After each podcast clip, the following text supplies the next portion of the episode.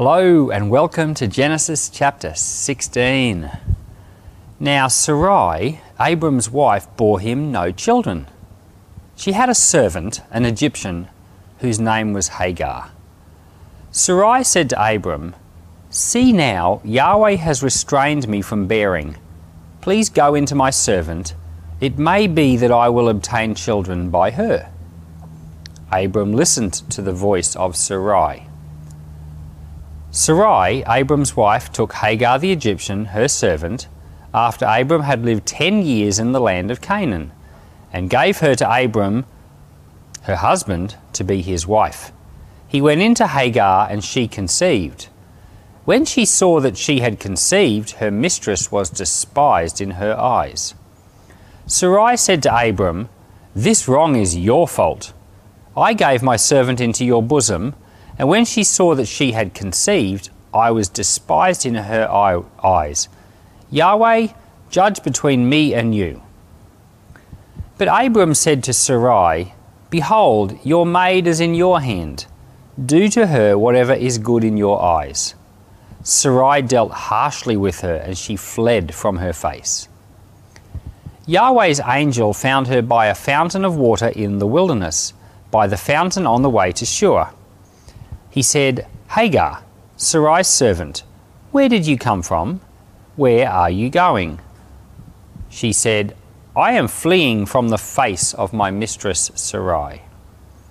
Yahweh's angel said to her, "Return to your mistress and submit yourself under her hands." Yahweh's angel said to her, "I will greatly multiply your offspring, that they will not be counted for multitude." Yahweh's angel said to her, "Behold, you are with child and will bear a son. You shall call his name Ishmael, because Yahweh has heard your affliction. He will be like a wild donkey among men. His hand will be against every man, and every man's hand against him. He will live opposite all of his brothers." She called the name of Yahweh who spoke to her. "You are a God who sees," for she said, "Have I even stayed alive after seeing him?" Therefore the well was called Beer Lahai Roi. Behold, it is between Kadesh and Bered. Hagar bore a son for Abram. Abram called the name of his son, whom Hagar bore, Ishmael. Abram was 86 years old when Hagar bore Ishmael to Abram. This chapter starts with a strange story of Sarah. Her name hadn't been changed yet to Sarah, Sarai, giving her maidservant, kind of like a female servant, to her husband to have children that way. And this is something that we would struggle with today. We wouldn't think of getting another woman to have children on behalf of our wife, or at least that's not the normal position. But in the Babylonian customs of the day, this wasn't only a normal thing, it was even in some places legal requirement. So if a wife was unable to provide her husband, then she was required to provide a servant or someone else to be able to provide children that way. So we read the story and we think this is something a little odd. It is odd, but it wasn't odd for the times. And so Sarah was just doing the best that she could, according to the way she understood things and the world around her, to give her husband a child and a son. And of course, Abraham, the Lord had said to him, his name was still Abram, of course, the Lord had said to him in a previous chapter that your son shall come from your own body. So, you know, that kind of made sense. It kind of fit, you know, okay, it'll be my son, he thinks. And it was his son. So Hagar becomes pregnant, and then there's jealousy between her and Sarai because they both are now, you know, Hagar thinks she's kind of better because she's been able to get pregnant and Sarai couldn't, and Sarai struggles with that. And that, we see that picture of kind of rivalry between wives in situations where there's polygamy. Thank God we don't have polygamy in Australia. It's not lawful, at least. But where you see it in the Bible, like later between Jacob had two wives, there's this struggle. We see it in the Islamic world where sometimes men have more than one wife and there's a struggle between wives. And it's just not the way God intended it. And you see in the Garden of Eden, God created one man and one woman, and they were both made in God's image, and they were both equal, they were one flesh. He didn't make one man and two women or any other combination of numbers. And so it's not the way God intended it. And when it is out of order, this is where you have these struggles. And back then, of course, the Ten Commandments hadn't come yet, and they were just living. Even though they were following God, there were still many, many things about their life and practice which were just influenced by the culture around them. And that's actually the same for us today too. We've had the benefit of the Bible, and we've had the benefit of a lot of history, and we've learned a lot of things, and we might not repeat some of the mistakes that were made back then, but we still have influence by the culture around us, and it's something to watch out for.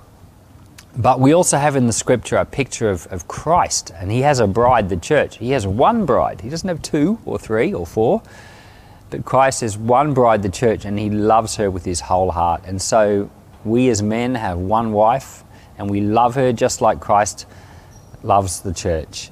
And of course, one wife to love one husband as well. And the Lord gives us all of his affection. Now, when this happens, of course, this attempt to have a child through the maid, it backfires and causes all of these problems. And sometimes as Christians, we get a promise from God, like God said he's going to do something, and we're clear on that, but then we wonder how it's going to come about, and we get tempted to try to make it happen. And so Abraham, of course, has this promise from God, he's going to have a son, and this seems like a way that he could make it happen. Oh yeah, I could have my son through a servant. And so this is kind of an attempt to make God's will come past through human effort. And later on in the Bible, we see that King David was promised. You know, David wasn't the king yet, but he was promised that he was going to be the king.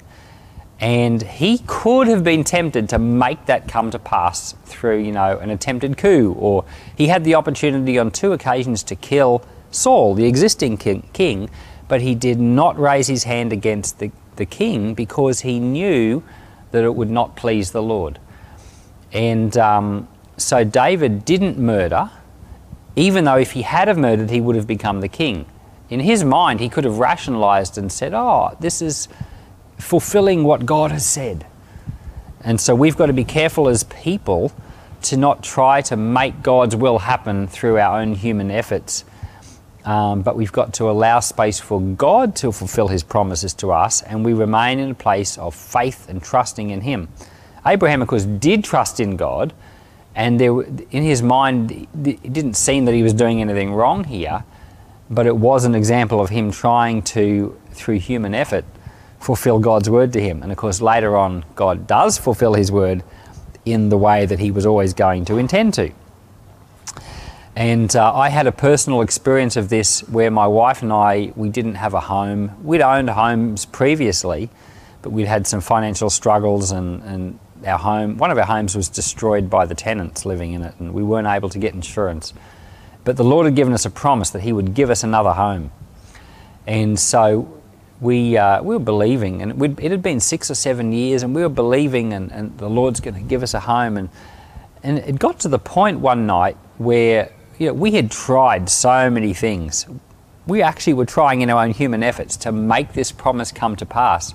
And this one night, our house caught on fire. The house that we were living in, that we were renting. It wasn't the home we owned. The meter box caught on fire. We had to call the fire department. We ended up with the power being disconnected for several days. And that night, as we lay in our beds, my wife and I just had a sense that we'd done something wrong. Like the Lord, almost like the Lord was chastising us. And as I thought about it, I realized that we had no power. I mean, you know, literally we had no power. The house had no power. But I come to the conclusion that as far as fulfilling the promise that God had made, we had no power to fulfill the promise. And God was visually illustrating that. And so that night, my wife and I, we repented. We let go of our striving. We said to the Lord, well, Lord, it's all in your hands. You fulfill your promise. And the thing about it was, the very next day, the strangest set of circumstances unfolded and we signed a contract on a house, and we now have that house. It's amazing how the Lord can do in one day what we can't do through all our own human efforts. And so Abraham, of course, he was trying in his own human efforts here, and all it did was cause pain. And so this, I guess, is a great lesson for us in this chapter, is when the Lord's promised something, let's trust Him. Let's wait on Him and wait for Him to answer and not try to make it happen in our own human strength. Of course, there is a time and a place for obedience. If the Lord says to do something, we obey. But we don't go ahead of the Lord trying to make things happen in our own strength. So what do we learn from this chapter? Well, we learn not to take things into our own hands. We learn that there's a time to wait on the Lord. We also see in this chapter that the Lord's ways are best. He intended one husband and one wife. And when we do things the Lord's way, we avoid spousal jealousy and rivalry and all those things that are big problems.